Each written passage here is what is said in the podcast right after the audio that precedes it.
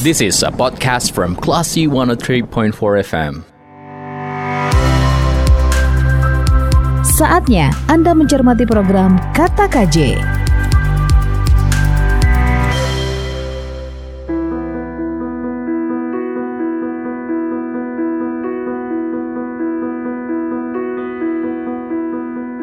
Dari Bumi Karang Putih Darung Padang, 103.4 Kelas FM, this is the actual radio. Assalamualaikum Klasi People, apa kabar? Terima kasih Anda sudah menjadi pendengar setia radio Kelas FM. Saya Lia Priyanka. Saat ini Anda sedang mencermati program Kata KJ. Dan topiknya adalah pengelolaan sampah dan toilet bersih di tempat wisata di Sumatera Barat. Uh, kalau ngomong soal uh, wisata, destinasi wisata di Sumatera Barat, kita bisa bangga lah ya, kita bisa kagum karena keindahan alam di Sumatera Barat. Tapi ternyata masih ada PR yang harus dibereskan. Salah duanya adalah masalah sampah, masalah toilet yang layak juga di uh, lokasi wisata. Jadi saya cerita sedikit ya Pak KJ, izin cerita sedikit nih. Iya, Baru-baru ya, ya. ini saya ke Danau Atas. Nah itu kan indah sekali ya Danau Atas ya. Saya rasanya kayak lagi di Swiss Pak. Nggak diragukan lagi deh kalau kecantikan alam Danau Atas. Sayangnya di area area wisata itu khususnya di sekitar tempat parkir sampahnya bertebaran di mana-mana. Saya coba cari, saya coba cek keberadaan tong sampah. Ternyata memang minim tong sampahnya. Jadi habit masyarakat kita yang lebih banyak buang sampah sembarangan dipadu dengan keberadaan tong sampah yang kurang membuat sampah jadi berserakan di mana-mana. Jadi sayang sekali. Kalau toiletnya saya nggak cek ya, karena saya agak malas Pak kalau masuk ke toilet umum di tempat wisata. Gimana dengan objek wisata lain, Classy People? Langsung saja kita akan dengarkan diskusi yang dipandu oleh wartawan senior Bapak Khairul Jasmi. Pak KJ, silahkan Pak KJ.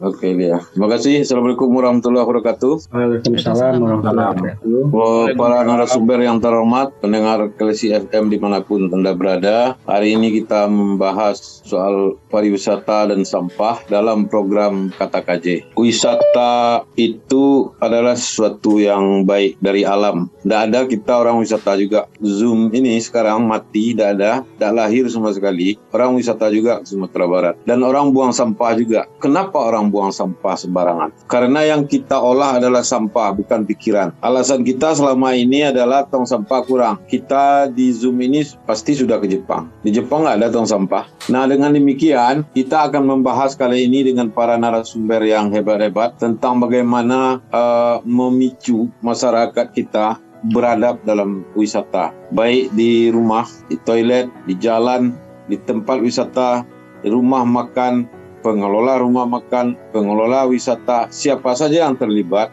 dunia wisata ini adalah orang-orang yang mesti menegakkan peradaban. Karena tanpa itu sampah akan berserak juga. Misalnya di Batangarau adalah contoh paling buruk di Sumatera Barat eh, bagaimana sampah mempermalukan kita ke dunia internasional. Untuk acara ini sudah hadir eh, narasumber kita. Pertama, Bapak Dr. Andus Doni Hendra MM, Kepala Bidang Destinasi dan Industri Wisata Provinsi Sumatera Barat. Selamat siang, Pak Doni. Siang, Pak KJ.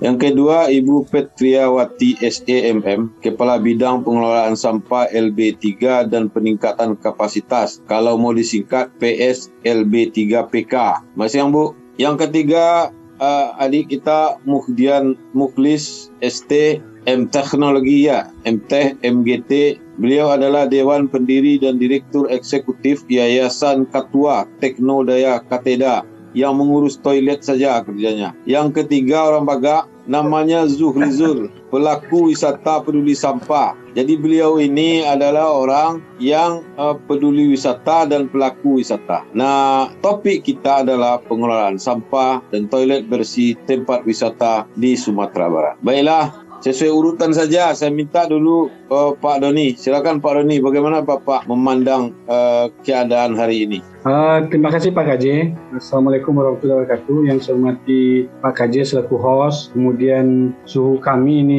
Metek Zul Pak KJ ya. Uh, kalau dicari rambutnya lah kusik rambutnya kan dari kemudian BT dari depan yang saya hormati Pak An dari Kateda kemudian Ibu Fitri Wati dari LH kemudian Bu Lia juga terima kasih. Memang betul uh, kita jujur-jujur aja hari ini apa yang disampaikan Bu Lia tadi itu memang bukan sa satu salah satu atau dua, salah banyak istilahnya bahwasanya tanpa kita uh, membela diri bahwasanya uh, hari ini uh, apalagi kalau kita lihat uh, di waktu Lebaran kemarin memang sampah dan juga toilet memang uh, dinilai oleh wisatawan tidak bersih. Nah, itu harus kita akui, kita akui secara bersama-sama. Kalau kita bisa mencari alasan, sebenarnya Pak KJ dan kawan uh, Bapak Ibu Ibu sekalian, uh, di sanalah uh, ada keterbatasan dari uh, pemerintah Provinsi Sumatera Barat karena menurut Undang-Undang Nomor 23 Tahun 2014 bahwasanya yang yang punya objek wisata tersebut adalah 19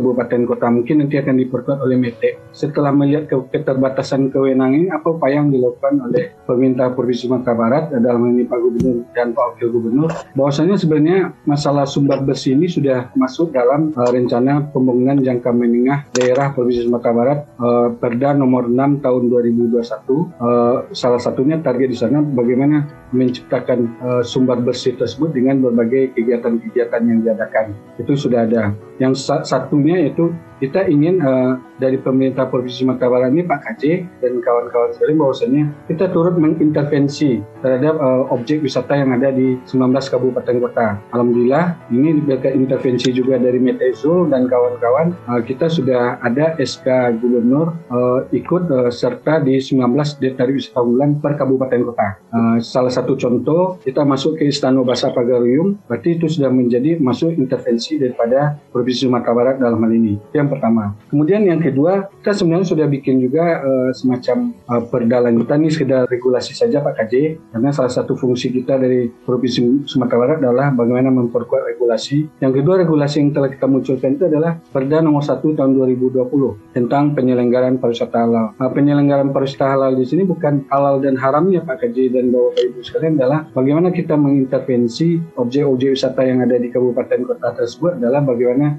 bisa menjaga uh, kebersihannya karena kebersihan itu sebagian daripada iman itu upaya-upaya yang kita lakukan uh, filosofi daripada uh, pari, uh, penyelenggaraan pariwisata uh, halal ini adalah adat bersandi syarat, syarat bersandi kita buah. Itu salah satu upaya yang kita lakukan. Kemudian yang kita lakukan juga di tahun 2021 ini bekerjasama dengan Pak An ini sebenarnya kita sudah meluncing ini Pak KJ ya. gerakan sumber besi. Pertama dimunculkan oleh Pak Gubernur bersama Metezul dan kawan-kawan bahwasanya sumber itu ada dua tagline-nya adalah sumber bersih dan sumber ramah. Itu di 2021 launching oleh Pak Gubernur kita melaksanakan gerakan sumber bersih dan keluar bersih. Alhamdulillah kita uh, menggandeng uh, Pak An dari Kateda dan kawan-kawan istilahnya kita melaksanakan berbagai lomba. Uh, salah satu upaya yang bisa kita lakukan di tingkat provinsi adalah memotivasi kabupaten kota dengan lomba CSE, Clean Health, Safety dan uh, Environment. Itu adalah penilaian kita adalah penilaian uh, toilet bersih di uh, CSE di objek wisata, penilaian toilet bersih di rumah makan, penilaian toilet bersih di uh, apa di uh, toilet yang ada di objek dan penilaian uh, toilet bersih yang ada di masjid yang ada di 19 daya tarik wisata unggulan. Alhamdulillah uh, kita lakukan itu uh, apanya semacam apresiasinya dan Pak An bersama kawan-kawan dari Kateda waktu meluncing juga dengan melibatkan uh, Bupati Wali Kota Sumatera Barat itu salah satu gerakan yang kita bikin. Kemudian juga di tahun 2022 kita bikin uh, salah satu bentuk intervensi kita adalah uh, kita melaksanakan semacam apresiasi ke ke kabupaten kota untuk 19 kabupaten kota, kemudian desa wisata dan juga homestay. Temanya tetap adalah uh, bersih ini Pak KJ jadi kita mendorong upaya kita adalah bagaimana di objek wisata, bagaimana di homestay, dan juga bagaimana kepedulian daripada Bupati Wali Kota terhadap bersih ini. Karena gerakan ini kalau kita lihat Pak KJ eh, bersih dan sampah ini memang tidak bisa hanya kita di Dinas Pariwisata Provinsi bergerak, tapi bagaimana kita bersama kabupaten kota bergerak juga. Dan hari ini kita melaksanakan kerjasama dengan uh, Pak An uh, dengan keluar bersih tersebut. Mudah-mudahan Pak An tetap berlanjut program-programnya. Kemudian uh, yang selanjutnya kita melaksanakan juga uh, program kerjasama dengan uh, Mete uh, Pak KJ dengan tim ya. PP2 Dewinya nih kalau tidak kita libatkan Mete ini bahaya nih Pak KJ uh, akan hancur kita ini istilahnya di desa iya, wisata. Mau Mete di desa wisata karena uh, kita punya uh, Pak KJ 294 desa wisata. Dan hari ini kita melibatkan Mete dan kawan-kawan bagaimana uh, dalam tim TP2 Dewi namanya uh, di koordinator oleh Mete bagaimana kawan-kawan uh, bersama Mete ini uh, membuat istilahnya di desa wisata yang ada di Sumatera Barat itu uh, bersih dari sisi toilet, bersih dari sisi dari sisi objek. Dan hari ini untuk uh, Pak KJ ketahui uh, dengan uh, bekerjasama dengan Pak Metek dan kawan-kawan kita ada penilaian tiga desa wisata kita yang masuk penilaian 50 besar tingkat nasional dari Kemenparekraf. Nah, ini salah satu intervensi daripada kita dengan bekerjasama dengan Metek dan kawan-kawan. Kemudian kita juga melaksanakan semacam program-program uh, secara langsung uh, Pak KJ untuk 19 data wisata unggulan dalam bentuk sertifikasi. Jadi dengan sertifikasi ini kemudian yang akan melaksanakan ini adalah uh, orang-orang daripada apa Sukovindo dan lain-lainnya dari 19 data ini dengan indikatornya kalau memang uh, objek tersebut dinilai bersih mereka akan mendapatkan sertifikasi CSC. Tapi kalau tidak uh, dinyatakan bersih dengan indikator-indikatornya, mereka tidak akan mendapatkan sertifikasi untuk bersih di dalamnya. Dan kita juga melaksanakan untuk 30 desa wisata yang kita intervensi dengan kerjasama dengan Metek dan kawan-kawan nantinya, 30 desa wisata yang kita laksanakan sertifikasi tingkat sumber. Mudah-mudahan, mudah-mudahan dengan eh, kegiatan-kegiatan yang kita laksanakan dengan launching yang dilaksanakan oleh Pak Gubernur lewat sumber bersih dan Sumbarama, kemudian kita kerjasama dengan Mete lewat uh, dan kawan-kawan lewat TP2 Dewi, lewat desa wisata bisa menciptakan desa wisata bersih, kemudian kita kerjasama dengan Pak An, uh, dengan Kateda, dengan keluar bersih, kemudian kita melaksanakan sertifikasi CS ini mudah-mudahan uh, ada korban-korban ke depan. Karena kita terus terang saja Pak KJ yang bersih ini di, di, di Sumbar ini khususnya di objek wisata memang perlu uh, catatan kita uh, harus kita uh, kerjakan secara bersama-sama. Tidak bisa hanya satu OPD saja, tapi bagaimana kita melaksanakan gerakan ini gerakan bersama. Karena ini uh, pengalaman dan kita lihat uh, kenyataan di waktu Lebaran kemarin. Lebaran kemarin ya di guru besar juga bagi kita bahwasanya masalah sampah masalah bersih memang uh, masih menjadi momok dan menjadi PR kita bersama. Itu harus kita ya. Oke, Mungkin itu saja Pak Kaji yang ya. dapat kita sampaikan. Terima kasih. Assalamualaikum warahmatullahi wabarakatuh. Waalaikumsalam. Saya sebenarnya mau berurutan tapi karena nama Mete sering disebut. uh, Pak Zurizul, silakan. Bagaimana nih gerakan uh, tempat wisata bersih hari ini? Ya, Assalamualaikum warahmatullahi wabarakatuh. uh, maaf Pres, tadi kebetulan lagi di Mandeh masalah sampah juga Pres. Berat memang, tapi saya kurang setuju dengan judulnya Pres. Uh, karena bicara sampah ini ternyata tidak bisa bicara destinasi wisata lagi masalah sampah pres. Tapi seluruh uh, karena uh, sampah yang di Pantai Padang itu ternyata berasal dari sampah yang dibuang oleh orang di hulu pres. Nah, sampah-sampah yang ada di beberapa destinasi itu ternyata dibawa orang dari luar. Jadi uh, makanya waktu gubernur setelah dirantik saya dipanggil ya, Pak Zul apa fokus program untuk pariwisata Sumbar? Saya bilang malah saya bilang saya tidak perlu dinas pariwisata Pak Gubernur. Saya yang butuh dinas lingkungan hidup, dinas Pol PP, kesehatan dan perkim saya bilang. Nah, kenapa? Nah, karena memang permasalahan pariwisata Sumbar itu bukan lagi di dinas pariwisata. Kalau menurut kami, ternyata permasalahan Sumbar itu adalah di dinas lingkungan hidup, di dinas uh, apa ya Pol PP di Dinas Kesehatan dan Perkim. Nah, beranjak dari keadaan itulah saya bilang sama Pak Gubernur, fokus untuk permasalahan kebersihan di Sumbar ini. Karena bicara pariwisata itu seperti yang pres sampaikan beberapa kali kita tidak lagi berbicara tentang individu orang per orang tapi sudah peradaban. Bahwa orang menilai pariwisata itu dimulai dari bandara. Mulai dari dia masuk toilet di bandara dia sudah menilai suatu daerah. Keluar dari dia dari bandara dia sudah menilai apakah bandara itu bersih atau tidak. Apakah kiri kanan jalan itu bersih atau tidak. Sampai nanti dia ke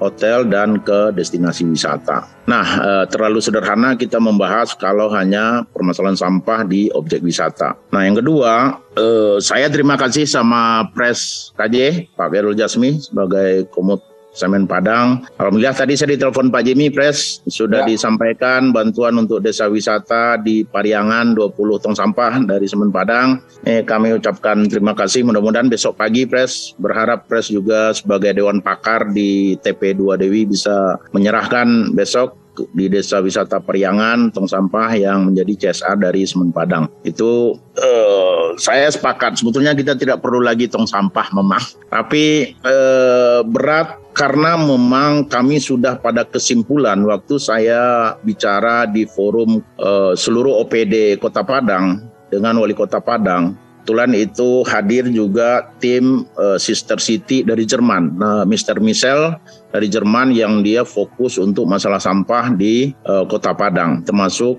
uh, di apa ya yang the Muaro ya di Padang itu.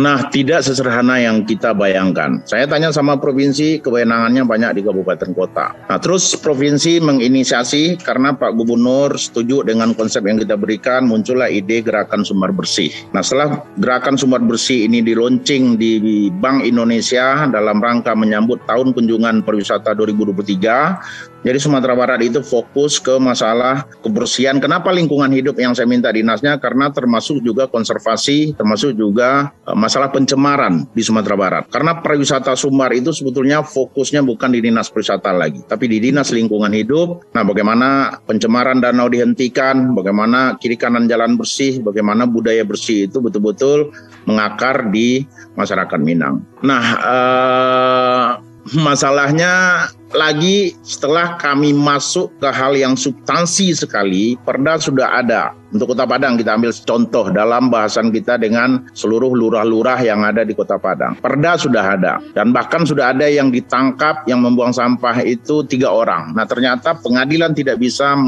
meneruskan hukumannya, Pres, karena di secara hukum itu harus tertangkap tangan gitu, Pres akhirnya yang tiga orang ini yang yang sebenarnya kita berharap ditangkap supaya menjadi efek jerah bagi yang lain. Jadi uh, usulan kami konkretnya uh, ini harus perda harus dirubah. Nah, Bapak Gubernur melalui Bapeda sudah mengajak uh, karena fungsi dari pemerintah provinsi ketika dia tidak mempunyai hak untuk mengeksekusi di kabupaten kota, maka berinisiasilah Pemprov Sumbar untuk mengajak kadis-kadis lingkungan hidup se kabupaten kota provinsi ke Surabaya yang difasilitasi oleh uh, Bapeda dan ditunggu oleh salah seorang putra Minang Pak Deni yang dia juga dubes Vietnam Press ke Surabaya melihat bagaimana pengelolaan sampah di kota Surabaya. Nah hanya dua kabupaten kota yang memfollow up setelah adanya pertemuan itu Padang Panjang dan Kota Sawalunto yang mem follow up pertemuan yang dibawa oleh pemerintah provinsi ke Surabaya waktu itu. Nah, sebenarnya eh, ketika masuk ke substansi masalah, ternyata di Perda juga tidak uh, memungkinkan kerjasama pihak ketiga pengelolaan sampah ini, Pres. Nah, kalau kita lihat di Jerman itu pengelolaan sampah itu sudah sama kayak pengelolaan PDAM, Pres. Jadi PDAM itu dia sudah menjadi perusahaan pengelolaan sampah ini dia jemput sampah-sampah yang ada di masyarakat, terus masyarakat membayar setiap bulan, sama seperti kita berlangganan air. air. Nah itu yang sudah menjadi modern pengelolaan sampah di beberapa negara, karena sudah dikelola oleh swasta. Nah swasta nanti melakukan uh, apa uh, recycling sampah untuk menjadi hal-hal yang berguna. Ini yang mungkin sulit. Nah, saya mungkin langsung saja ke substansi masalah, Pres. Kalau masalah yang lain-lainnya kita sudah selesai. Uh, ini harapan kami dari pertemuan ini uh, mungkin di Singgalang Pres juga bisa mendorong agar revisi perda sampah ini harus segera dilakukan oleh kabupaten kota. Karena dalam perda yang ada itu tidak ada nomenklatur atau klausur untuk kerjasama dengan pihak ketiga. Nah ini yang menyulitkan tim dari Jerman itu untuk memberikan bantuan peralatan sampah untuk bekerja sama ini salah satu kendala dari orang-orang yang ingin membantu pengelolaan sampah di suatu daerah. Nah, yang ketiga, karena ini sudah menjadi masalah krusial, masalah sampah, bukan eh, kita tidak melihat objek wisata itu lagi, Pres, karena orang berwisata itu juga ke pasar. Nah, di pasar pun sampah apa baleak-leak ya, uh, karena semuanya menjadi hal sanitasi juga jelek, toilet juga betul kata Ibu apa Lia tadi itu kita pun untuk ke toilet berpikir dua kali di fasilitas umum. Nah ini makanya saya butuh dinas perkim di sini. Ternyata dinas perkim pun pres untuk merenovasi toilet yang di Lembah Anai itu provinsi pun tidak boleh pres. Karena harus pula tanah toilet itu diserahkan dulu menjadi aset dari provinsi. Saya sekarang baru sadar, tadinya saya sering marah-marah, Pak Doni tahu saya sering marah-marah di rapat-rapat di Bapeda, kenapa itu saja tidak bisa? Nah ternyata di pemerintahan ini tidak sesederhana yang kita bayangkan, Pres. Nah akhirnya kita berusaha ke Bank Mandiri supaya Bank Mandiri bisa me me merenovasi atau ini toilet yang di Lembah Anai itu. Jadi tidak bisa dan ternyata dana provinsi bangun toilet ini bangun ini tidak bisa karena tanahnya harus diserahkan dulu ke provinsi. Nah setelah tanah itu diserahkan provinsi barulah bisa masuk uang. Padahal di dinas pariwisata sekarang ada satu toilet satu destinasi pres. Nah ke 19 toilet yang akan dibangun itu tidak bisa dilaksanakan oleh Dinas Pariwisata Provinsi Sumbar karena toilet yang akan dibangun oleh provinsi itu harus menja harus lahannya itu milik atau aset dari provinsi. Nah, pada akhirnya ada kefrustasian saya dengan birokrasi yang ada di pemerintah. Kami mempresentasikan waktu itu di Kota Padang apa itu gerakan Sumbar Bersih. Kita mulai dari kembali ke gerakan bersih berbasis komunitas sekarang saya ke Mandeh Press lagi bertemu dengan teman-teman pegiat untuk membuat bank sampah yang di dikelola oleh Bumnak. Jadi Bumnak boleh saja pungut sampah beli betor nanti Bumnak yang kelola. Nah Bumnak nanti masyarakat nanti membayar ke Bumnak untuk pengelolaan sampah. Yang kedua eh, pengelolaan sampah berbasis edukasi. Nah saya sebetulnya berkeinginan seorang wali kota bupati itu dia sampaikan, hei kepala lurah, Pak Lurah, mulai hari ini Pak Lurah, saya tidak mau lagi ada sampah di Kelurahan Pak Lurah. Saya tidak mau lagi ada warga Pak Lurah yang buang sampah ke sungai. Nah, artinya ini menjadi reward and punishment oleh Pak Lurah dari Pak kepala daerahnya, dari wali kotanya. Saya rasa ini akan sedikit membuat kecut dari lurah bahwa dia memastikan warga dia apa pun caranya dia memastikan tidak ada sampah di kelurahannya masing-masing. Sebab itu akan menjadi catatan bagi wali kota untuk memberhentikan, menggantikan lurah atau camat yang ada di daerah itu. Pengelolaan sampah berbasis regulasi, Pres. Jadi memang harus tegas kepala daerah ini. Ya, camat di Nagari saya tidak ini, pokoknya Pak Camat ini masalah sampah tidak ada lagi. Nah ini sebagai leadership sebetulnya kepala daerah di kabupaten kota bisa melakukan itu.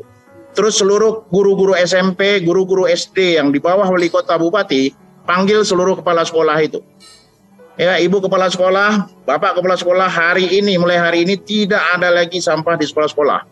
Mulai hari ini budaya bersih harus diterapkan di sekolah Bapak Ibu. Kalau tidak, saya akan menjadikan reward bagi Bapak Ibu sebagai kepala sekolah. Nah ini kepala daerah bisa lakukan itu, Pres. Ini anak saya saja ke toilet di SMA, dia pulang ke rumah, Pres. Karena saking kotornya toilet di sekolah itu. Artinya apa? Budaya kotor, budaya tidak peduli, budaya uh, apa ya yang tidak bagus ini sudah diajarkan bagi anak-anak itu di sekolah dini. Mulai dari SD PAUD mereka sudah diajarkan budaya kotor ini.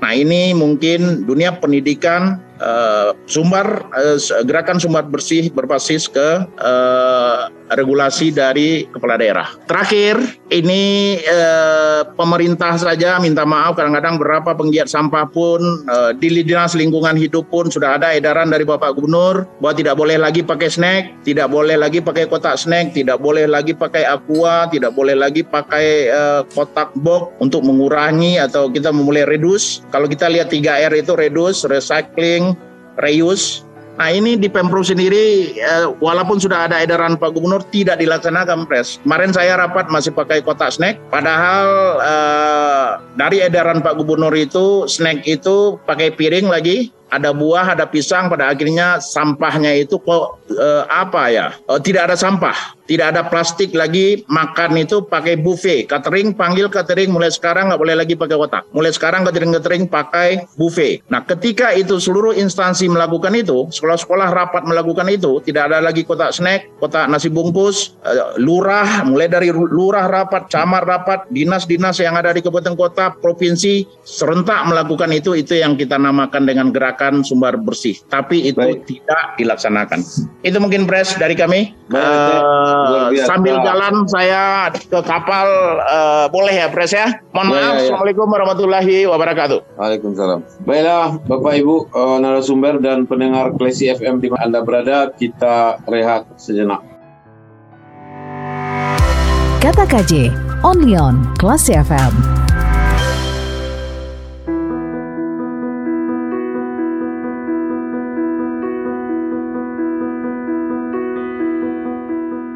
Dengar Klesi FM di mana pun Anda berada, kita hari ini dalam program Kata KJ membahas sampah dan wisata. sebenarnya sampah di Sumatera Barat. Nah, saya ingin uh, ke Ibu Petriawati, Kepala Bidang Pengelolaan Sampah LB3 dan Peningkatan Kapasitas. Silakan Bu, bagaimana Ibu menanggapi terutama yang soal sampah dari Mete tadi? Ya. Pak Zul Rizul. Ya, makasih Pak. Sepertinya uh, Pak Zul sudah menceritakan semuanya.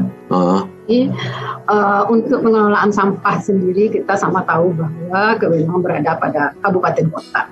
Sedangkan provinsi tugasnya hanya di TPA regional ya Pak ya tetapi uh, tidak menutup diri untuk melakukan pembinaan dan segalanya itu berada di provinsi. Kita juga sebagaimana kita ketahui sepertinya sampah itu banyak sekali tidak di wisata saja Pak, tetapi juga pada jalan-jalan antara perbatasan antara kabupaten kota di BIM, objek wisata dan sebagainya. Kemarin kita uh, menyadari bahwa apalagi menyambut Lebaran itu sampah berceceran di mana-mana Nah, untuk itu kita juga sebagaimana Pak Zul tadi sudah katakan bahwa Pemprov sudah mengirim uh, surat edaran kepada Bupati Wali Kota untuk memperhatikan hal ini, terutama pada uh, sampah-sampah yang berada di uh, jalan-jalan perbatasan, kemudian sampah yang berceceran sepanjang jalan pada lokasi pusat kemacetan pada saat mudik, kemudian juga ceceran sampah yang terjadi pada objek wisata yang tidak menyediakan parkir khusus hingga di mana-mana mobil berhenti di situlah sampah dibuang dari atas mobilnya. Kemudian juga sampah yang berceceran di area wisata sepertinya Masjid Raya dan sebagainya.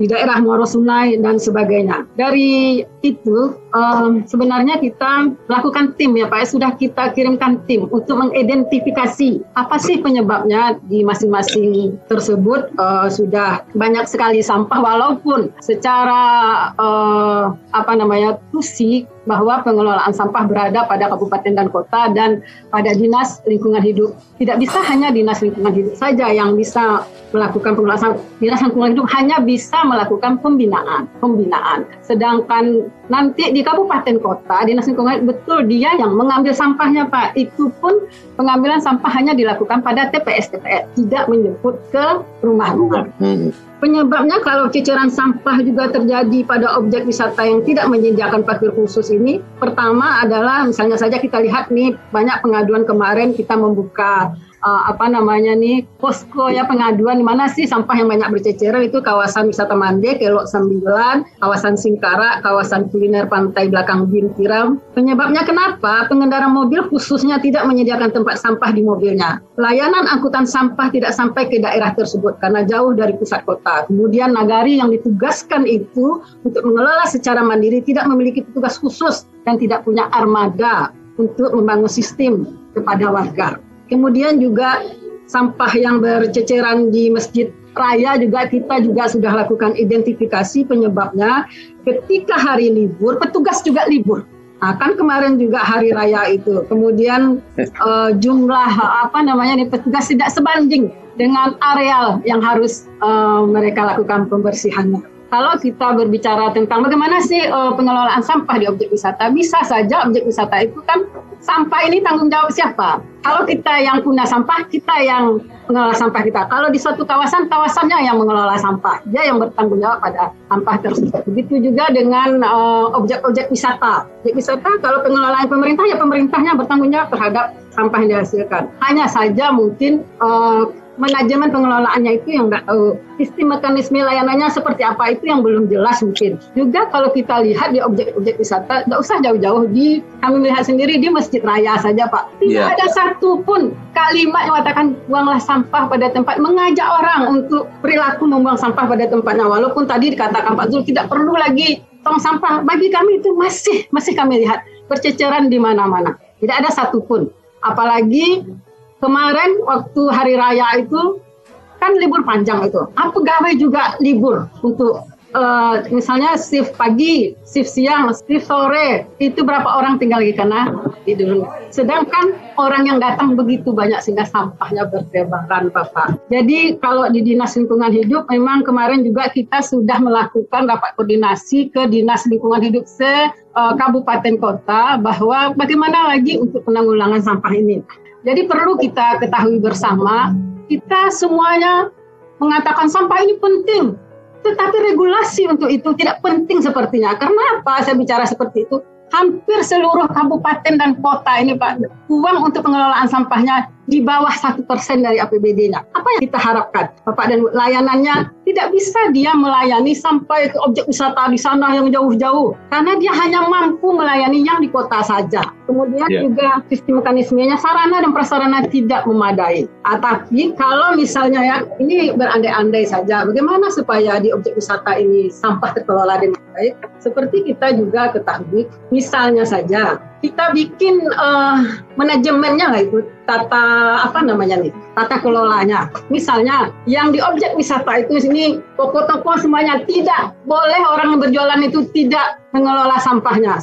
Dia harus menyediakan tempat sampah saja. Jangankan tidak punya tempat sampah dia harus mempunyai tempat sampah. Apabila di tempat dia terdapat sampah dia tidak boleh lagi melakukan uh, jualan atau tokonya bisa ditutup.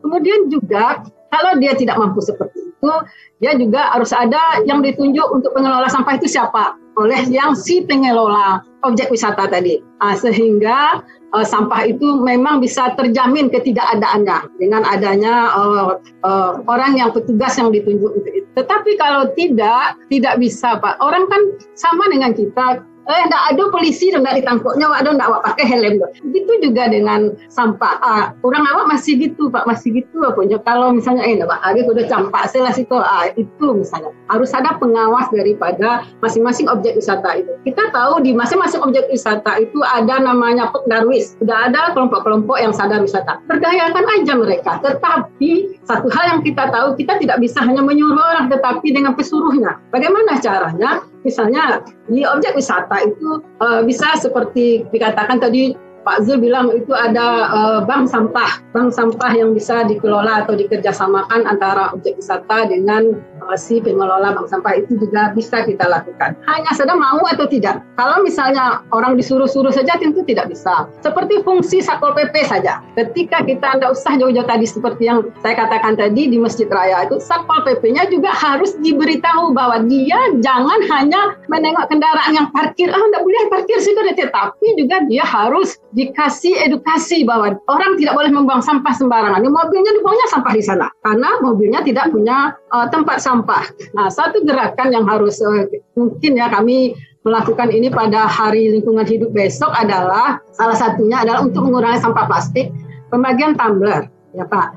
Kemudian juga akan memberikan uh, tempat sampah ke mobil-mobil. Hmm. Itu, uh, itu uh, adalah sumbangan daripada beberapa perusahaan yang akan kita lakukan 17 Juni mendatang. Tetapi tidak kalah pentingnya bukannya sekolah ini di mana. Sekolah itu Pak sudah ada program yang dibuat yaitu program Adiwiyata namanya. Itu pengelolaan sampah udah hampir kalau di Kota Padang itu udah banyak sekolah yang Adiwiyata. Iya, program Adiwiyata itu sangat bagus loh Pak. Memang diterapkan tapi kalau misalnya ah, kini lebat kalau kepala sekolahnya lain nggak pernah kepala sekolah yang digantikan ini dia nggak mengenal adiwata mulailah lagi. Nggak nggak signifikan kan dia tidak turun temurun harusnya kalau sekolah ini sudah sekolah adiwiyata kepala sekolah yang tidak sekolah adiwiyata ya udah ditaruh aja di pinggir-pinggir atau di mana. Betul kata Pak Zul tadi harus ada kebijakan dan komitmen kepala daerah yang sangat penting sekali ada komitmen kita bersama. Kalau dinas lingkungan hidup saja yang diharapkan untuk olah sampah yang ini. Kalau dinas berapa personilnya cuma? Keterbatasan sarana prasarana. Ya yang ada. Harus semua. Semuanya harus terlibat. Terutama adalah bupati wali kota dan DPRD-nya kasihlah anggaran yang cukup biar bisa ber inovasi untuk pengelolaan sampah ini. Begitu juga pada produsen ini bisa bertanggung jawab. Loh Pak sumber sampah itu kan produsen juga bertanggung jawab. Di mana misalnya di sumber pariwisata itu yang paling banyak misalnya Coca-Cola atau apa kita bisa berkirim surat kepada pengelola wisata itu ke uh, produsennya. Minta bantuan apa? Apa yang bisa Anda lakukan terhadap sampah-sampah yang berada di sini? Bisa loh Pak. Sudah ada aturannya yang dibuat kayak Kenapa ya? Kenapa di tempat orang kita bisa melihat objek wisatanya begitu bersih? Pertama sekali, kalau tidak akan bisa awak melarang orang uh, apa namanya melataan tong sampah atau apanya. Ketika masyarakat itu masuk ke objek wisata kan bayar itu, dilarang masuk membawa makanan dari luar. Nah, kebanyakan dia akan bawa rantang, bawa segala macam beko yang datang berwisata itu sampah yang mendatangkan. Tapi kalau misalnya dalam pas masuk itu boleh bawa makanan ya Pak dilarang membawa makanan dari luar cukup di dalam. Yang kita tertipkan di dalam kafe-kafe, tempat-tempat tempat-tempat uh, penjualan dan kafe-kafe yang berada di di objek wisata itu sudah terdaftar dengan kita. Apabila ada sampah saja kita bisa mempanisnya. Tapi kalau tidak seperti itu, yang satpol pp suka satpol pp lo mengecek tidak dia dia edukasi bahwa ini pun harus menengok orang kalau buang sampah di situ bu, ah, karena itu denda di tempat seratus ribu, nah itu kan harus ada regulasinya apakah terbuk atau gimana. Saya rasa seperti itu. Kalau tidak ada sanksi tidak bisa pak. Saya rasa kami sudah berbuih-buih ke kabupaten kota kota untuk mensosialisasikan. Karena fungsi provinsi kan hanya itu tidak bisa mempanis karena semuanya berada pada kabupaten kota masing-masing. Tapi kita tidak putus asa loh Pak. Kita tetap bagaimana katakan Pak Zul? Ah kami bawa pula ke Surabaya untuk melihat. Ah caro caro uh, apa namanya? Mesin sampah memakan semuanya itu memakan sampah itu ada loh Pak. Jadi uh, sama juga fungsinya sih sama RDF nanti uh, sampah plastik itu bisa dijadikan bahan baku Nah, udah kita bawa. Yang berminat tadi dikatakan cuman padang panjang sama sawah luntur. Nah, banyak hal yang juga ada orang kita namanya Ibu Bu Widayanti itu Pak Nyurang Minang, orang si Junjung. Begitu pengen dia, pengen dia Sumatera Barat ini bersih dia udah nyodarkan diri, tolong Bu, mana kabupaten kota yang bisa saya dampingi untuk mengusut buat TPS 3R. Semuanya kan perlu pendampingan. Ah, mau dia Pak. Manfaatkanlah Ibu Wildayanti itu, saya udah bilang sama kabupaten kota, Saroko Kadipangan, Kadibue Apo, ah, untuk lebih jelas. Tapi yang paling utama sekali memang komitmen daripada pemerintah daerah yang mengambil kebijakan lain serius enggak ada sampah kok tapi kalau dianggap sampah koyote tak sampah enggak akan ada apa bermanfaat tentunya tidak peduli. Cuma memikirkan para PAD tambahan dari sama jangan diharap PAD untuk sampah kolek. Pihaklah yang keluar untuk mengelolakan sampah pun dulu baru. Yeah. Barangkali demikian. Terima kasih. Saya sekarang ke Aan. Aan, ya. uang tidak ada, sampah banyak. Dicarinya PAD mana bertemu. Assalamualaikum, terima kasih uh, Pak KJ, uh, Unilia, Pak Doni, uh, Ibu uh, Petriawati dari DLH, uh, Maite Zurizul. Uh, perkenalkan nama Mudian Muklis dari Yayasan Kateda. Jadi kalau Wak Danga cerita dari awal tadi uh, menarik ya. Jadi sebenarnya narasumber yang ada di talk show Kata KJ lah, lah, lah berbagi peran sebenarnya. Nah, kami dari Kateda ini agak angle-nya agak berbeda karena dari Kateda itu kita uh, mengintroduksi perubahan perilaku. Jadi kita tidak berbicara tentang pengadaan toiletnya, tidak berbicara tentang uh, apa namanya uh, bagaimana uh, toilet yang bagus itu dibangun dan lain-lain. Jadi kami dari Kateda uh, berbicara tentang perubahan perilaku. Karena menurut penelitian Bapak Ibu sekalian di 2012, salah satu uh, faktor ya salah satu uh, selain dari petugas kebersihan toilet, ada faktor lain yang juga sangat mempengaruhi terjaganya kebersihan toilet umum, yaitu perilaku pengguna toilet. Jadi kebanyakan itu perilaku lama itu masuk toilet kotor, nanti keluar caleg kiri kanan langsung cabut gitu ya Bapak Ibu sekalian ya. Nah, ini yang ingin dari kateda kita rubah. Itu yang pertama. Kemudian yang salah satu yang menginspirasi juga sebenarnya ketika Bapak Ibu naik ke masuk ke dalam toilet pesawat. Uh, di sana ada satu signboard kecil yang uh, mengatakan bahwasanya untuk kenyamanan penumpang berikutnya tolong toilet dibersihkan. Nah, itu salah satu yang menginspirasi kami dari Kateda untuk uh, melakukan gerakan ini. Nah, paralel memang seperti yang uh, apa namanya yang disampaikan oleh uh, Pak Doni tadi dari Kadispar, kami tahun lalu sudah sempat audiensi dengan uh, Pak Gubernur, kemudian berkolaborasi juga di, dengan Dinas Pariwisata untuk uh, launching gerakan keluar bersih. Dan memang kami akuin untuk karena ini sifatnya adalah perubahan perilaku, jadi ini tidak bisa dilakukan dalam waktu yang singkat Nah, termasuk juga kita juga agak terbentur juga dengan ada pandemi gitu ya, uh, Pak Doni dan Bapak Ibu sekalian, sehingga untuk uh, apa namanya untuk masuk ke dalam uh, apa namanya mengumpulkan uh, masa ini agak susah gitu ya. Jadi uh, tahun lalu kita sudah launching, kemudian di awal tahun kita ada satu webinar tentang gerakan keluar bersih dan saat ini sedang berjalan uh, perlombaan uh, apa namanya perlombaan uh, gerakan uh, keluar bersih ya. Jadi bukan toilet bersih ya Bapak Ibu, tetapi keluar bersih gitu. Kemudian juga ada uh, lomba videonya juga. Kemudian untuk jurnalis kita juga ada artikel uh, membangun gerakan keluar bersih. Nah, coming soon sebenarnya uh, sesuai dengan pembicaraan kami dengan Pak Gubernur itu kita pengen ini masuk sebagai kurikulum uh, lokal. Jadi uh, apa namanya perilaku keluar bersih ini memang harus dimulai dari uh, dari sisi pendidikan gitu. Jadi mulai dari SD, SMP, SMA termasuk juga universitas ya. Kemudian juga uh, yang mempunyai jaringan yang cukup bagus juga yaitu pramuka.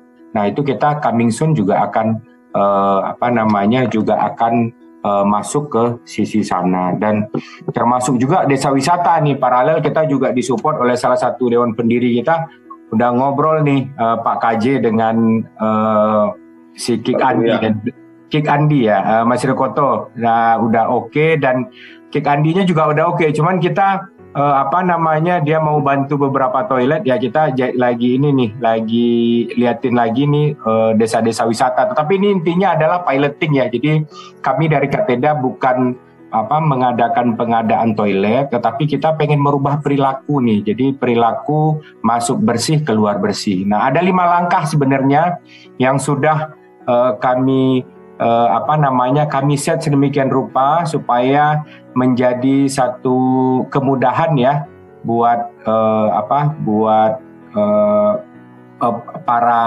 uh, pengguna uh, toilet ya. Jadi banyak uh, apa namanya yang menggunakan toilet ini uh, masuk kemudian tidak keluarnya ya uh, apa istilahnya ya ber ya tidak tidak bersih lah gitu ya. Jadi ada lima langkah yang pertama uh, tentu saja kita uh, harus uh, apa namanya memastikan uh, kita menggunakan toilet itu kan ya tentu saja disiram, kemudian basahi atau mengotori toilet, kemudian pastikan cuci tangan dan yang terakhir ya itu yang paling penting yaitu adalah memastikan uh, apa namanya keluar toilet gitu ya. Nah, termasuk juga uh, kami juga berharap nanti uh, kemarin juga difasilitasi juga oleh Pak Gubernur untuk bertemu dengan uh, kepala pemberdayaan masyarakat karena uh, apa namanya nanti mereka uh, akan kumpulkan semua negari. Nah, mudah-mudahan ini juga bisa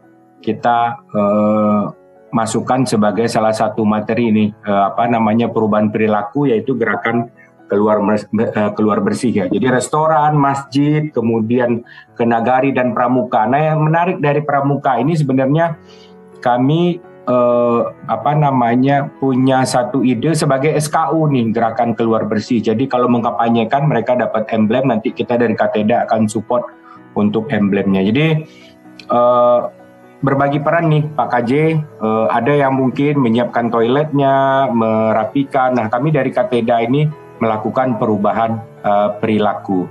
Mungkin itu yang dapat uh, kami sampaikan. Uh, kami kembalikan ke Pak Kaji. Silakan Pak Kaji. Bayan, nah ya. dari awal pembahasan ini soal sampah dan bagaimana jalan keluarnya, soal keuangan, soal tenaga yang kurang dan sebenarnya seperti kalau An bilang itu perilaku, saya uh, tiga bulan lalu sudah menulis peradaban pariwisata Minangkabau Nah, ini eh, soal kita berpikir tentang apa sih itu yang bersih dan apa yang tidak, ya kan? Yang kebanyakan selama ini kan yang bersih itu di berando saja di tiap rumah orang.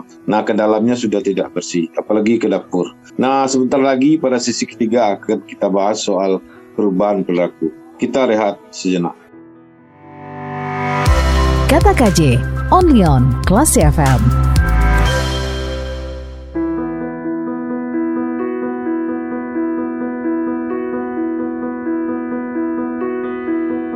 Baiklah, pendengar Klesi FM di mana Anda berada masih bersama saya dalam Kata KJ. Kali ini kita membahas soal wisata dan sampah dengan para narasumber yang terpercaya. Sekarang kita masuk ke sesi ketiga yaitu tentang perilaku, perilaku bersih dan perilaku mencintai keindahan. Sehingga uh, betul kata Maite Zurizul tadi, wisata ini bukan hanya tugas dinas pariwisata, tapi tugas kita juga, termasuk tugas ulama sebenarnya. Karena ada dalam ajaran Islam uh, kebersihan itu sebagian dari. Nah, yang bersih kan di masjid saja, di jalan dekat masjid kan tidak bersih. Ini yang problem kita selama ini. Nah, saya Pak Doni dulu, Pak. Pak Gaji. Nah, bagaimana uh, atensi Bapak atau uh, setuju tidak tentang persepsi bahwa yang mesti diubah itu perilaku, bukan tong sampah diperbanyak, meskipun tong sampah itu perlu kita adakan sekarang. Silakan Pak. Saya sangat setuju sekali Pak Gaji, bahwasanya uh, memang bagaimana kita merubah uh, perilakunya lagi. Karena uh, makanya saya punya usul, kalau bisa ada uh, sebuah aksi kita bersama dimulai dengan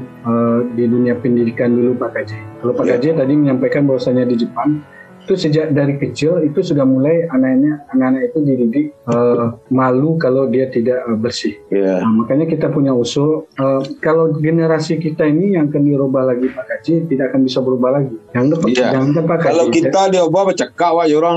Baca kak orang. Nah, jadi uh, tidak salahnya kita uh, kita menabung di masa depan bahwasanya yeah. uh, harus masuk dalam uh, kurikulum di dunia pendidikan khususnya Sumatera Barat bahwasanya kebersihan ini menjadi sebuah kurikulum utama uh, sehingga anak-anak kita ke depannya memang uh, dia malu kalau uh, di lingkungannya tidak bersih. Itu yang pertama. Kemudian uh, saya setuju yang perilaku ini bisa diubah juga uh, Pak Kaji dengan uh, memberikan sanksi yang tegas dengan uh, uh, dulu pernah Padang di waktu zaman Pak Sarul Lujud ya, uh, tegas dengan di waktu zaman Pak Sarul Lujud dengan perda uh, sampah itu kalau dia buang sampah sembarangan uh, kena sanksi. Nah uh, dan uh, kena sanksi kalau tidak salah saya. Dan tidak iya. salahnya yeah. sekarang uh, perilaku kita yang ini Minang itu bisa berubah dengan sanksi. Uh, tidak bisa dengan ucapan lagi Pak Kaji. Kalau dengan ucapan seperti Pak Kaji tadi, baca kawak dulu, aluntan dulu, lamanang wak, aluntan dulu dari dari mengicik, mengicik, mengicik sepak. Mengicik ke mengicik yo. Pak Kaji mengicik, mengicik yo. Pak Doni mengicik, mengicik yo. Pak An aja. Iya, itulah dia.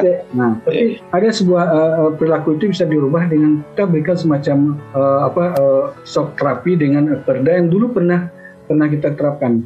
Uh, saya dulu uh, uh, saya saya baru empat tahun baru di Sumbar nih Pak Kaji. Saya pernah di daerah dulu. Waktu ada sanksi perda tersebut, memang saya takut Pak Kaji. Saya ingatkan sama anak-anak saya di mobil, jangan pernah buang sampah sembarangan di Kota Padang. Iya. Kena sanksi, kenapa? Sehingga kami istilahnya takut membuang sampah yang ada di Kota Padang dengan adanya sanksi. Itu ini diminta adalah merubah pelaku tentu dengan komitmen daripada uh, kepala daerahnya dengan adanya perda tersebut. Uh, Baik. Mungkin Lagi, itu Pak, Pak KJ uh, uh, dari merubah pola perilaku dengan dua usulan dari kita. Terima kasih Baik. Pak KJ. Assalamualaikum ya. warahmatullahi wabarakatuh. Waalaikumsalam. Ibu Petriawati, bisa dua menit soal sekolah oh, ya. ini penting ini Adiwiyata ah. atau sekolah non ya. Adiwiyata. Silakan. Perilaku sebenarnya betul Pak. Uh, perilaku yang harus kita rubah itu memang dari tentunya dari pendidikan. Walaupun sudah ada program sekolah adiwata, tetapi dia tidak masuk ke dalam kurikulum pendidikan loh Pak. Dia yeah. hanya tersendiri, dia terintegrasi oleh semua mata pelajaran. Di situ masalahnya Bang. Karena sehingga adapun program itu tidak semuanya mengikutinya. Tapi kalau inilah jadi kewajiban, ah, itu masuk dalam kurikulum mau tidak mau itu harus kan harus dilaksanakan. Itu sebenarnya kita sudah usulkan berkali-kali ke KLHK tetapi, tetapi belum ada ya, belum ada.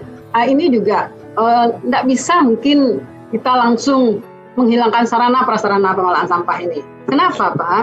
Pertama adalah uh, tidak hanya di destinasi saya katakan tadi, untuk mencapai kan tadi cuman layanan itu hanya baru sampai di kotanya aja, di tempat-tempat lain kan tidak bisa dijangkau. Masih batang air di Cempandu.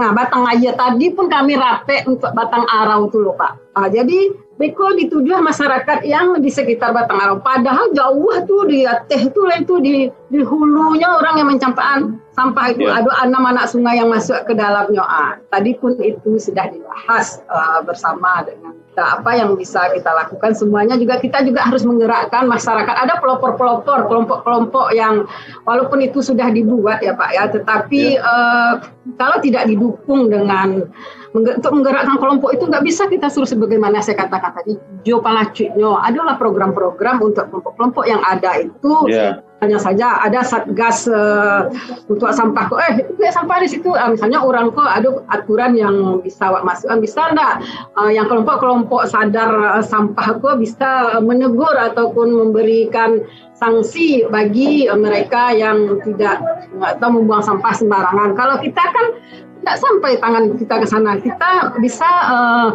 kelompok-kelompok yang udah ada inilah sebagai perpanjangan tangan kita. Apakah boleh secara regulasi kita uh, mem, apa nih memakai uh, perpanjangan tangan kita pada kelompok-kelompok tersebut? Kalau bisa, uh, sekarang pemerintah provinsi Sumatera Barat juga melakukan perda pengelolaan sampah uh, Sumatera Barat.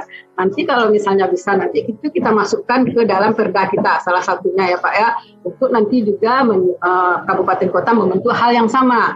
Nanti kita provinsi kita identifikasi daerah-daerah mana saja titik sampah yang banyak yang bisa kita masuk dalamnya kita kita gas itu pak ya nanti kabupaten kota uh, kita harapkan juga membuat hal yang sama tentunya tidak terlepas daripada uh, komitmen kepala daerah untuk semuanya butuh anggaran nggak bisa orang disuruh-suruh saya tanpa anggaran Pak. Kali demikian. Oke, okay. uh, eh, itu pesan dari Ibu soal bersih boleh, tapi kalau tidak ada anggaran untuk menggerakkan aparat, uh, tentu ya. awal-awal ini tidak bisa. Iya, tidak bisa. Uh, Maite masih bersama kami. Ini sesi ya. ketiga yang agak padat, satu menit dua menit soal perubahan perilaku Maite, agar sampah tidak lagi berserakan. Kalau Jepang ditiru tadi, Jepang itu adalah sama dengan Vietnam, Cina, dan Taiwan. Yang toiletnya setelah dia buang air, dia pergi saja. Tapi sekarang sebagian besar bangsa itu sudah berubah. Asia Timur sudah berubah. Silakan Mete. Yang belum berubah ya. Asia Tenggara. Yang belum berubah? Asia Tenggara.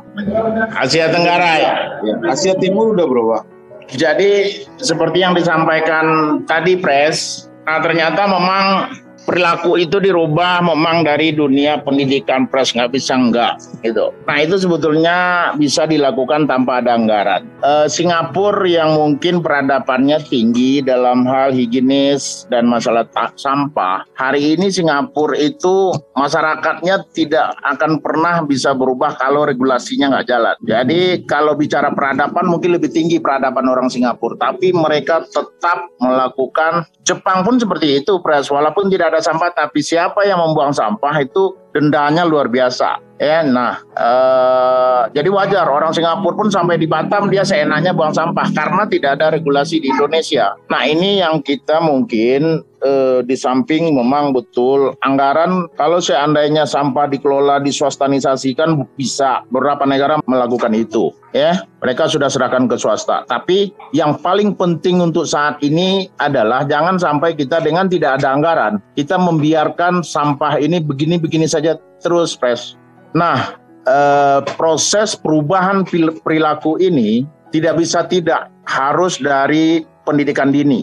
Kalau kita-kita yang sudah kolonial ini memang sulit dirubah pres. Nah hari ini yang hanya bisa kita lakukan, bagaimana seorang anak melarang orang tuanya kalau seandainya orang tuanya buang puntung rokok sembarangan, buang sampah sembarangan, karena dia sudah sudah di, di, dididik perilaku dia itu bahwa membuang sampah itu menurut pikiran dia itu sudah pekerjaan yang yang dari segi agama salah, dari segi aturan salah. Nah, ini dunia pendidikan, Pres. Nah, ini ya. hanya bisa dilakukan ketika kepala daerah mengumpulkan seluruh kepala-kepala sekolah bahwa tidak ada lagi aditi adiwiyata itu kan hanya untuk award-awardan pres untuk hadiah-hadiah saja itu tidak tidak substansi se sebenarnya begitu dia dapat penghargaan dia kembali ke masalah jolong lagi jadi kepala daerah saya rasa dengan kebijakan itu kadang-kadang lebih mahal dari anggaran di APBD, Pres. Kebijakan, tanda tangan kepala daerah itu. Nah, saya kadang-kadang seolah-olah kalau saya kepala daerah seolah-olah rasa-rasa keselesai pula sama saya, Pres. Ya, menurut saya menurut saya itu gampang gitu ya. Nah, kalau saya masih lihat tidak uh, Jepang memang melakukan setiap setengah jam setiap hari itu mereka sebelum anak-anak sekolah mereka melakukan aksi bersih-bersih di sekolah, Pres. Itu sudah memudaya sampai hari ini. Setengah jam ya setiap hari anak-anak itu bersih-bersih dulu. Tidak ada satupun debu di mana pun. Nah ini mungkin kembali ke leadership bukan dalam hanya anggaran, tapi tanda tangan dari kepala daerah itu sangat dibutuhkan untuk membuat regulasi tegas termasuk ke seluruh lurah-lurahnya. Jadi lurah mana itu yang yang yang di tepi sungai dari mulai apa ya Indarung itu yang yang ada di tepi sungai, Blubuk, Kilangan. Nah, itu saya memastikan bisa dilakukan oleh kepala daerah. Kalau betul-betul dia tegas dan betul-betul dia lakukan punishmentnya. Nah, kenapa dia berhenti jadi kepala lurah? Karena kelurahan dia masih kotor. Kenapa dia diberhentikan menjadi kepala sekolah? Karena sekolahnya ketika sidak yang dilakukan itu masih kotor. Nah, gandenglah penggiat-penggiat ini sebagai mata-mata dari kepala daerah. Ini tuh Pres. Maaf. Assalamualaikum warahmatullahi wabarakatuh. Silakan berlayar ke uh, Lautan Mande yang bersejarah itu. An, ya. An, ya kalau kita bicara soal uh, keluar bersih itu kan saya sebut tadi kebudayaan Asia Timur ya, ya. yang membiarkan toilet uh, kotor lalu orang yang datang yang membersihkan. Tapi di daerah asalnya sudah tidak begitu. Lalu bagaimana perubahan perilaku yang mesti dilakukan? Oke, jadi uh, Pak KJ. Jadi Iko memang kerajo tidak kerajo ketek karena ini melakukan apa uh, menginisiasi ya perubahan perilaku. Jadi memang uh, kami dari Kateda sendiri berharap Iko didukung oleh semua pihak termasuk Pak Gubernur juga dan Pak Wakil Gubernur, Wali Kota dan Bupati. Jadi di launching awal memang uh, apa namanya di launching Gubernur, kemudian kita minta support Pak Wagub juga. Nah next step next stepnya sebenarnya sih ini ke apa wali kota dan uh, bupati. Memang kerja ini tidak ringan, jangka waktu pun kami menetapkan tuh lima tahun karena untuk merubah perilaku, budaya dan lain-lain itu tuh nggak dalam waktu yang uh, apa namanya yang tidak waktu yang cepat gitu ya. Nah kalau kita lihat sebenarnya ada tiga tiga hal ya yang mungkin apa untuk ter, terkait kebersihan ini bisa mensupport. Yang pertama adalah terkait tentu saja perubahan perilaku. Jadi kalau di awal peri, eh, apa perilakunya sudah tidak buang sampah sembarangan, harusnya itu bisa ya mengeliminir lah ya eh, terkait uh, kotor dan lain-lain. Kemudian yang kedua sarana dan prasarana. Jadi kalaupun misalnya ya contoh di kantor saya saat ini ya itu kita uh, tong sampah itu ada di luar kantor. Jadi kalaupun ada sampah kita keep dulu di tas kita atau kita buat kantong kecil gitu ya. Nah kemudian baru ya, apa namanya kita buang. Termasuk juga di uh, kalau mungkin uh, bapak ibu familiar di Singapura di MRT-nya di stasiun itu tidak ada tong sampah. Tong sampah itu baru ada setelah kita keluar dari stasiun. Nah, seperti itu. Jadi eh, apa namanya memang eh, sarana prasarana eh, eh, sangat penting dan yang terakhir yang lebih penting sebenarnya reward dan punishment. Jadi kalau memang dia bersih, dia bagus, dia menjaga kebersihan ya kita berikanlah reward. Baik itu dari pemerintah, LSM dan lain-lain. Nah, sedangkan kalau memang dia buang sampah sembarangan ya harus dipanis gitu. Nah, saya setuju juga dengan disampaikan uh, Pak Doni Hendra tadi, kemudian uh, Maitek Zurizul tadi ya memang harus dipanis karena kalau kita dilihat di Singapura ini kita nggak usah ngomongin uh, kebersihan nih. Uh, di Singapura itu malahan polisi itu semua pakai baju uh, preman. Kenapa? Karena orang di Singapura kalau udah lihat polisi dia udah takut aja tuh. Nah kalau pakai preman uh, apa namanya supaya orang-orang yang memang benar-benar bandel ini uh, bisa ketangkep gitu. Nah, sampai seperti itu. Nah, pengalaman saya juga waktu di Amerika itu eh, taksi-taksi yang parkir sembarangan. Akhirnya apa yang terjadi? Polisi menggunakan uh, mobil yang menggunakan catnya sama seperti taksi supaya memancing taksi-taksi lainnya untuk parkir sembarangan untuk mereka tangkap. Nah mungkin itu. Jadi uh, back to basic kita perubahan perilaku dan memang kita dari Kateda minta support kepada uh, Pak KJ tentunya, Kepala Dinas Pariwisata, uh, kemudian dari Ibu DLH juga, Maite Zurizul dan semua elemen Sumatera Barat lah ya. Intinya kita uh, pengen menjadikan Sumatera Barat bersih dan tentu saja Indonesia bersih nanti uh, ujungnya. Mungkin itu uh, Pak KJ, saya kembalikan. Baik. Terima kasih. Dan pendengar Klesi di mana pun Anda berada, uh, berakhir sudah acara kita selama satu jam dalam kata KJ soal wisata dan kebersihan. Saya mau menutup acara ini yang jelas uh, wisata itu atau satu daerah itu dikunjungi orang uh, bukan sekedar objek, bukan sekedar uh, objek wisata, objek kebudayaan, senyum dan orang, tapi juga bagaimana dia bisa membawa kesan baik untuk pulang ke rumahnya. Jadi orang harus membawa hal-hal baik kembali ke tempat asalnya. Hal baik itu antara lain adalah kebersihan.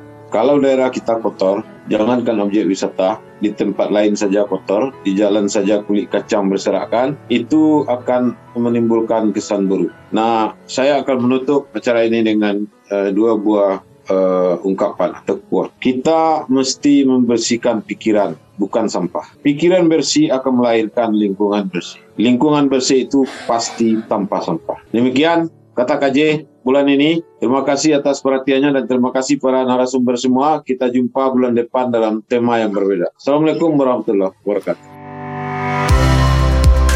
Terima kasih. Anda sudah mencermati program Kata KJ. Anda juga bisa mencermati rirannya nanti malam di jam 19 waktu Indonesia Barat. Tunggu pembahasan menarik selanjutnya di bulan depan. See you! This is a podcast from Classy 103.4 FM.